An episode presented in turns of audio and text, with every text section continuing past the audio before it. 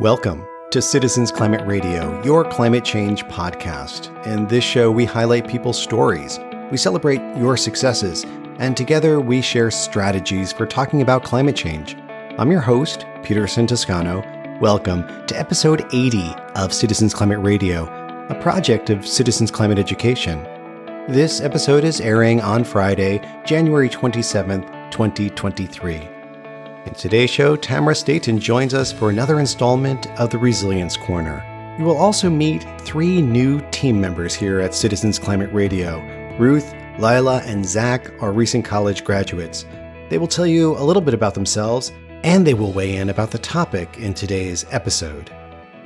In today's show, we look at the power of imagination, something absolutely essential when addressing climate change.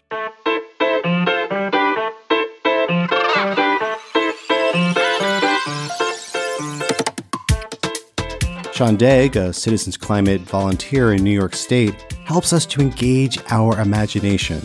He has a thought exercise that will give you a chance to travel to the future. Dr. Natasha DeJarnette, a leading environmental health researcher, will share her vision of the future.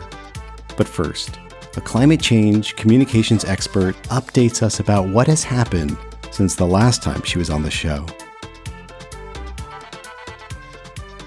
Now, when it comes to creative climate communications, no other episode has influenced me more than episode 39, Envisioning and Communicating Climate Successes. In that episode, I shared a mind-expanding future imaging thought exercise conducted by Sean Dague. We also featured Blair Bazarich from the San Francisco Zoo and Hannah Pickard. They are both part of a group called NOKI, N-N-O-C-C-I. Blair and Hannah stressed we need to pivot away from gloom and doom climate stories. Instead, we need to shift the conversation to the future, especially to the impacts of climate solutions. Hannah stresses effective climate communication begins with messages that are formed around our values. She shares two values that have been proven to move people to action: protecting the people and the places that we love, and or responsibly managing our resources. Those are two values that are very strong within American culture. It gets reinforced in a lot of different ways. Protecting the people and the places that we love, and or responsibly managing our resources.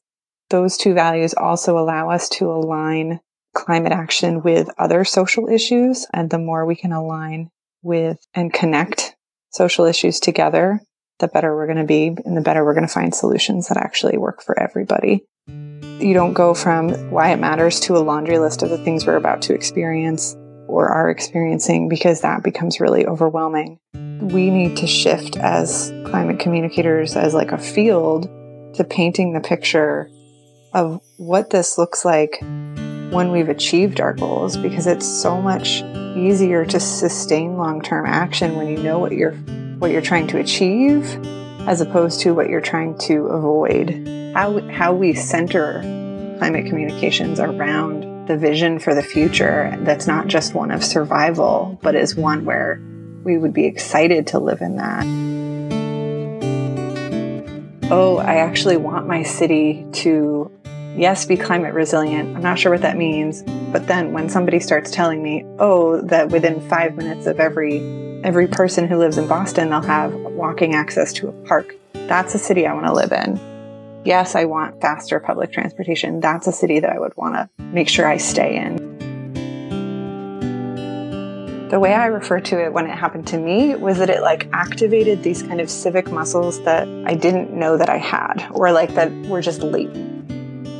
And that just breeds more and more hope, which is what we need, and more community.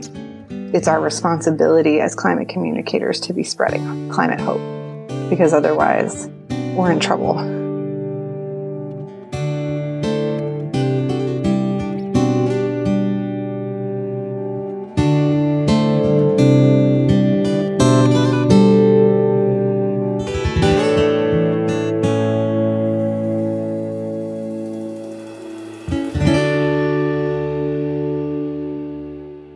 More and more research confirms that a focus on a hopeful future based on solutions works.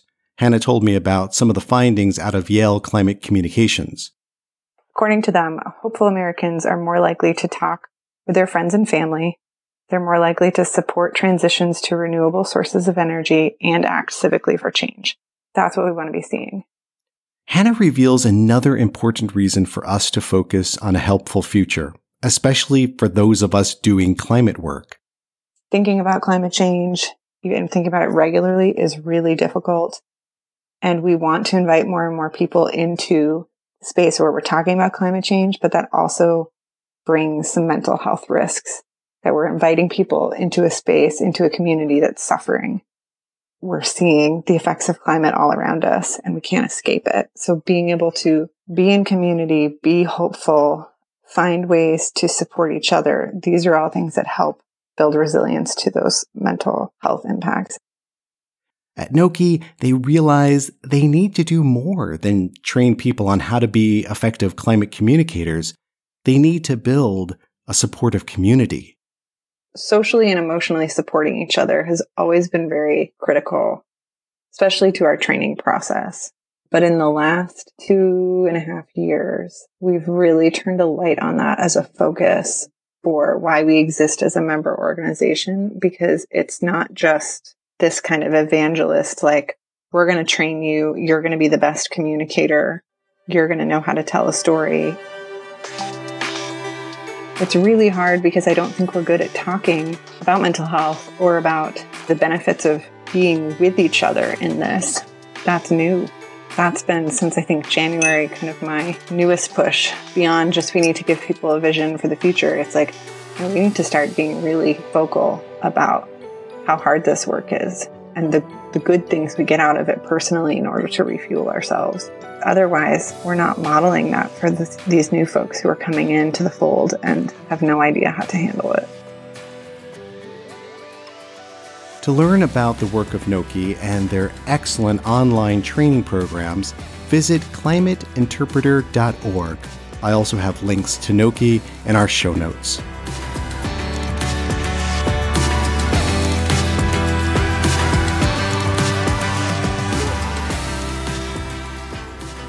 Sean Dague is a software engineer. He's also the group leader for the Mid-Hudson South chapter of Citizens Climate Lobby. And he has a superpower. Sean helps us unlock our imaginations. We featured him back in episode 39 along with Hannah Pickard. Sean had us imagine a world without fossil fuels. For Hannah, this experiment had a deep impact. And really changed how I help other people come to the table. And like, I instruct people to listen, not even to me on the podcast, but the last 10 minutes, because to me, that was a really important moment. Dr. Natasha DeJarnette also found the exercise very helpful. A frequent guest on the show, Dr. DeJarnette has spoken about environmental racism and justice, the health risks for coal miners, and much more. In order to imagine a better world, we need to see the trouble we are currently in and to see it with clear eyes. When it comes to the current state of our world, Dr. DeJarnette hears it captured in a song. Marvin Gaye's What's Going On album keeps echoing in my head. And from What's Going On, just some words are standing out to me. Brother, brother, brother, there's far too many of us dying. Picket lines and picket signs. Don't punish me with brutality. And then from his song, Mercy, Mercy Me, where did all the blue skies go? Poison is the wind that blows from the north and the south and east. This is standing out to me as the current soundtrack. And these are beautiful songs, but they're capturing some heartbreaking times and still as relevant as when they were written as they are right now. At my breakout group at the recent Citizens Climate Virtual Conference, I had the nearly 500 participants open up their imaginations as they walked through Sean's experiment. They got to travel to another time to envision a whole new world. So I invite you to take the next 3 minutes to let your creative mind wander, imagine, and dream. I share with you Sean's experiment. What will the world be like without fossil fuels? Then you will hear people reading some of the hundreds of responses I received from the participants in the online breakout session.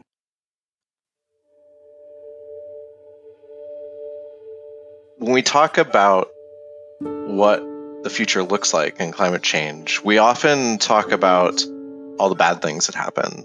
And that's important. That's an important part of the story. But it's important to think about how the world would just change. And a lot of these are good changes. And to really think through kind of all of our senses about what that would be like.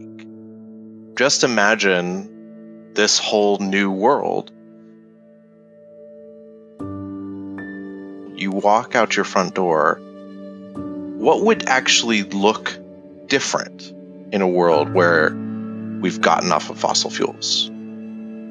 As you look around, as you look at homes, what's different about them? How are they different than they are today? What's in your driveway? How's that different? How do you get around? What do you see in the world that you didn't before? And what's missing? And not just what you see, but engage your other senses. What does the world smell like? What smells are missing that were there before? What do you smell that you never could before because it was covered over in pollution?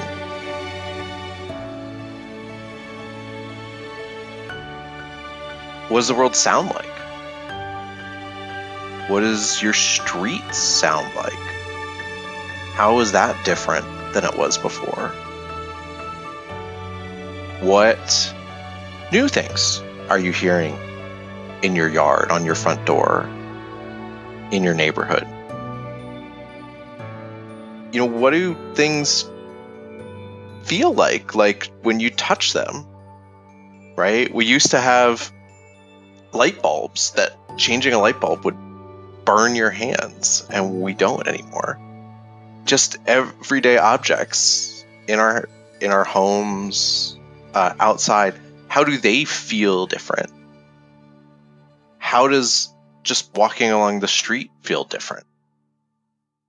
And how does that make you feel? What are the things that we have gained? What are the things that we have lost?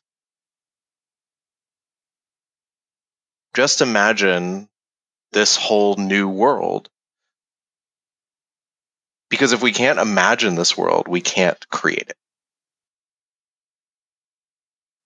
As we did the breakout session, people in the chat section of Zoom typed in what they imagined would be in the world and what would be missing.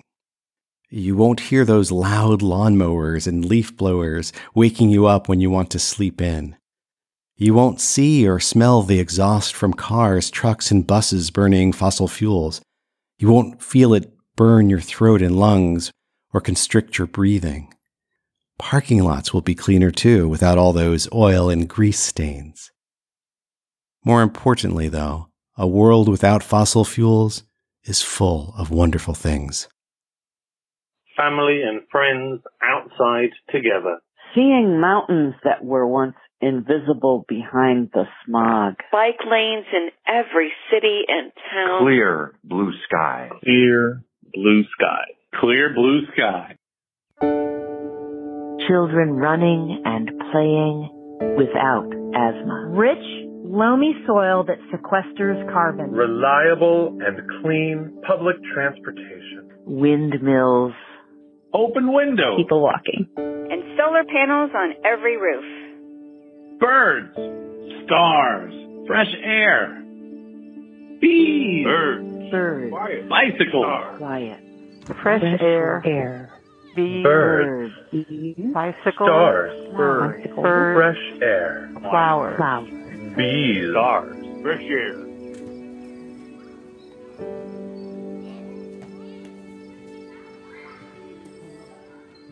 Birds. More birds. Stars. Fresh air. Stars. Quiet. Bicycles. Fresh air. Flowers. bicycles, cool birds, crisp quiet, birds, flowers, stars, quiet, fresh air, blue stars, birds, flowers, fresh air, fresh air, birds, flowers, flowers, flowers, flowers, people walking, flowers, quiet, crisp air, birds, quiet, blue sky, stars, bicycles, fresh air, birds, bees, bicycles, flowers, children running and playing without asthma, stars, fresh air, bees.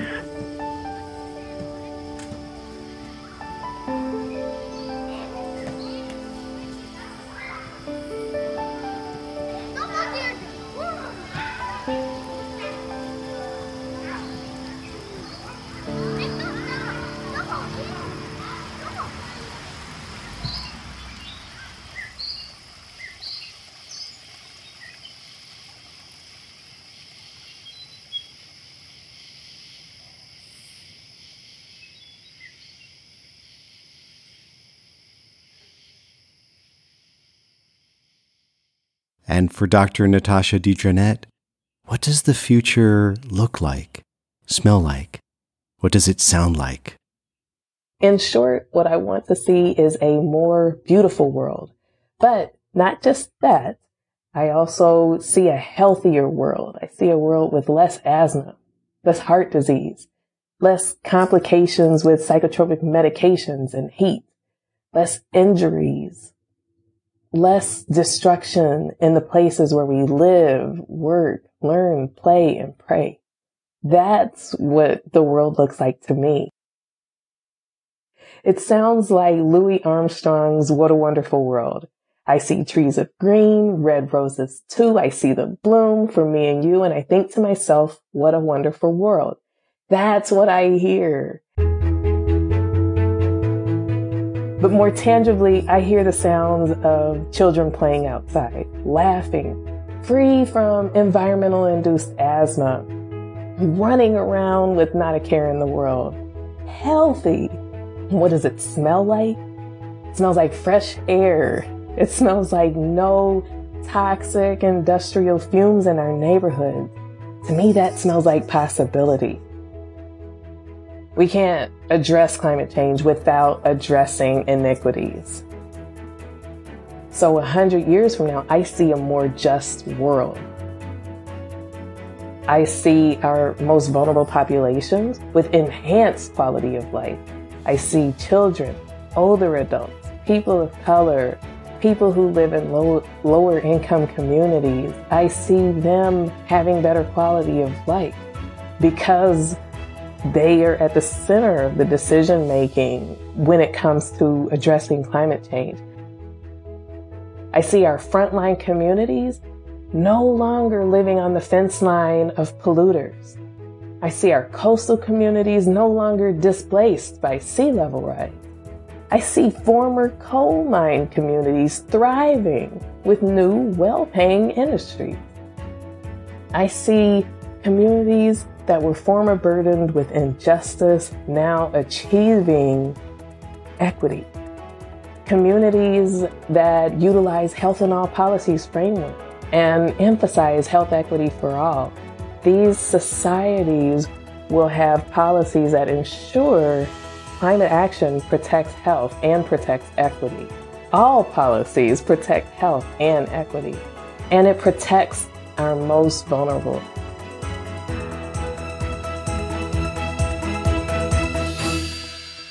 And I see this underscored by Reverend Dr. Martin Luther King's wise words.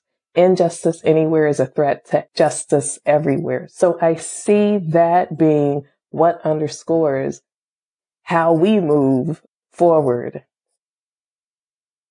Hi all, I'm Ruth Abraham, a recent graduate of Washington and Lee University.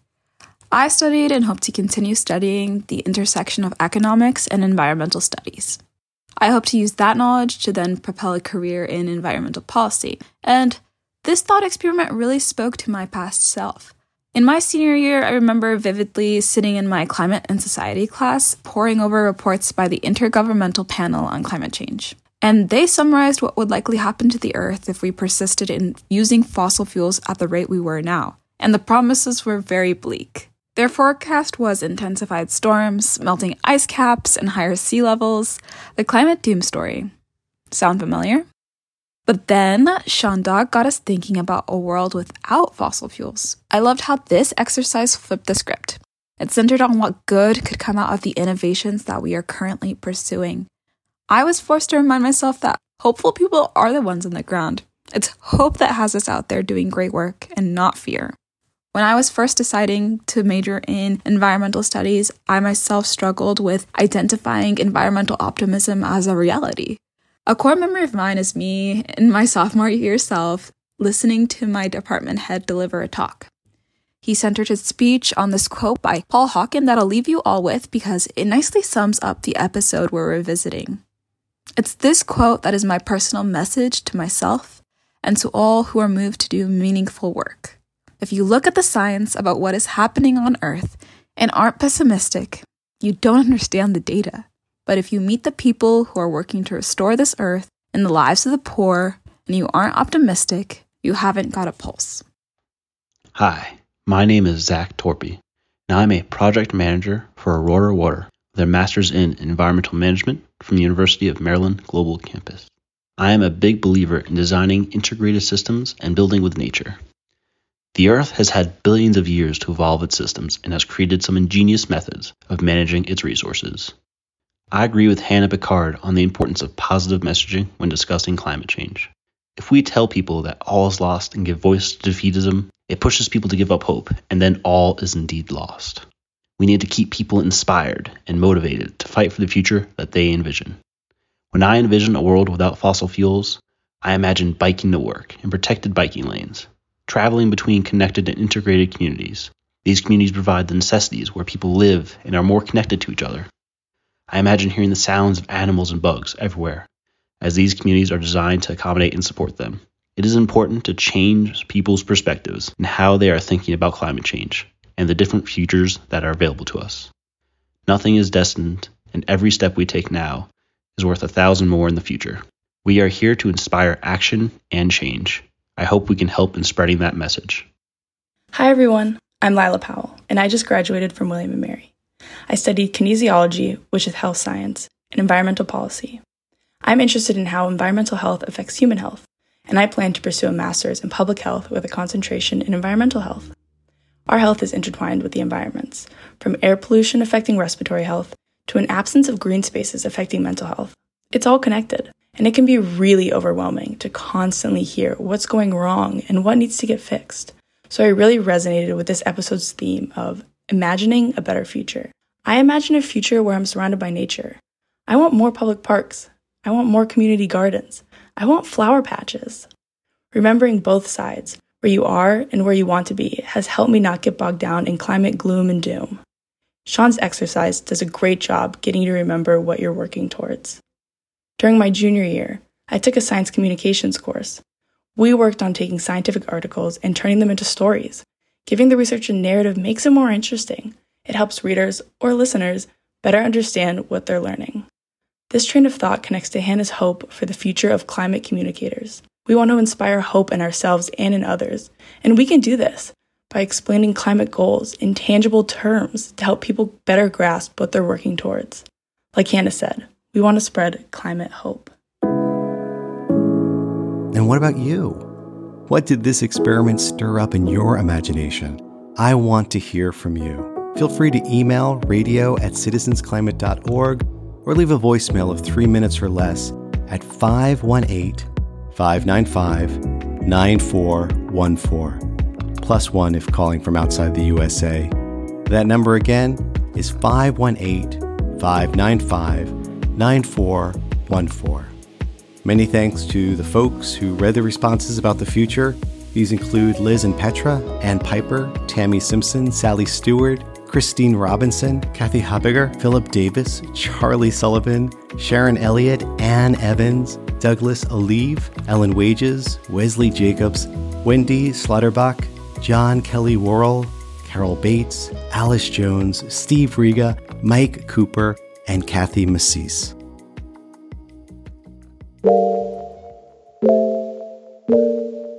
Hi, I'm Tamara Staten, CCL's Education and Resilience Coordinator, and this is the Resilience Corner.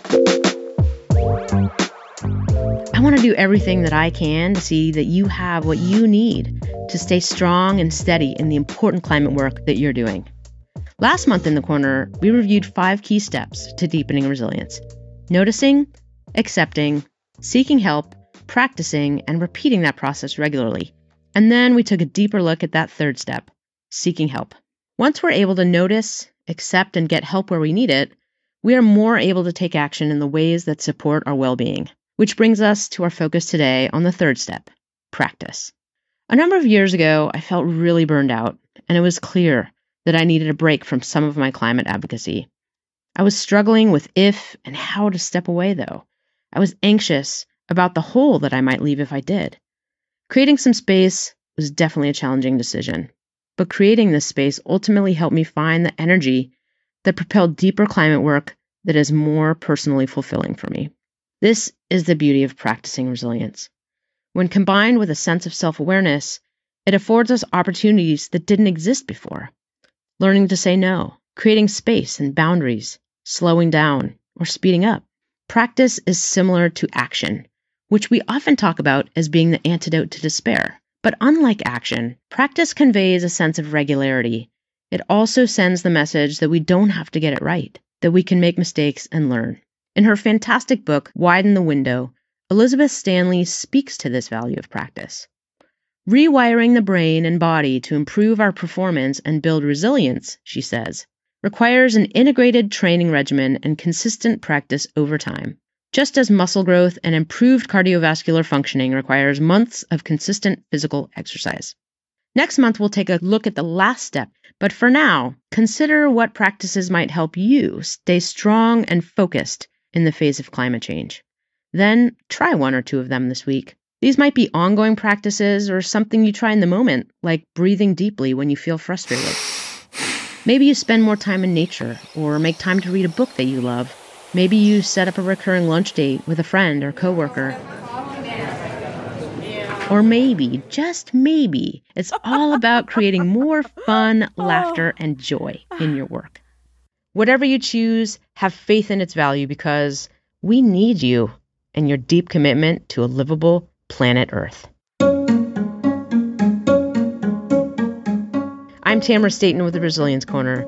I thank you for being here and for your commitment to progress. To learn more about tools, trainings, and resources for deepening resilience, check out our Resilience Hub at cclusa.org/resilience. From there, you can also access and share Resilience Corner videos with friends and family who might be interested. And until next month, remember this: you are strong, you are resilient, and you've got what it takes to make good things happen.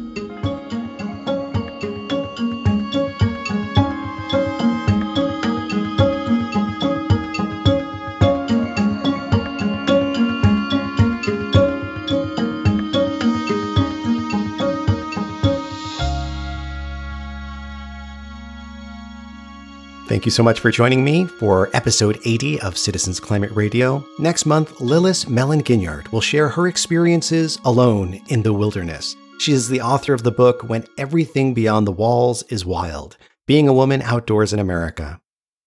Here at Citizens Climate Education, we want you to be effective in the climate work you do. So we provide training, local group meetings, and many resources. They're all designed to help you build the confidence and skills needed to pursue climate solutions. Find out how you can learn, grow, and connect with others who are engaged in meaningful work. Visit cclusa.org. That's cclusa.org. Special thanks to the members of our advisory board, Tamara Staten, Mickey Stanback, Kitty Sorkreski, Sharon Baglatel, Kaylee Roach, Solemi Hernandez, Hannah Rogers, Sean Dague, and Brett Cease. Citizens Climate Radio is written and produced by me, Peterson Toscano. Other technical support from Ricky Bradley and Brett Cease. Social media assistance from Ashley Hunt-Mortrano, Flannery Winchester, Kitty Sorkreski, and Steve Volk. Creative input from Ruth Abraham, Lila Powell, and Zach Torpey. Moral support from Madeline Para. Visit cclusa.org to see our show notes and find links to our guests. Citizens Climate Radio is a project of Citizens Climate Education.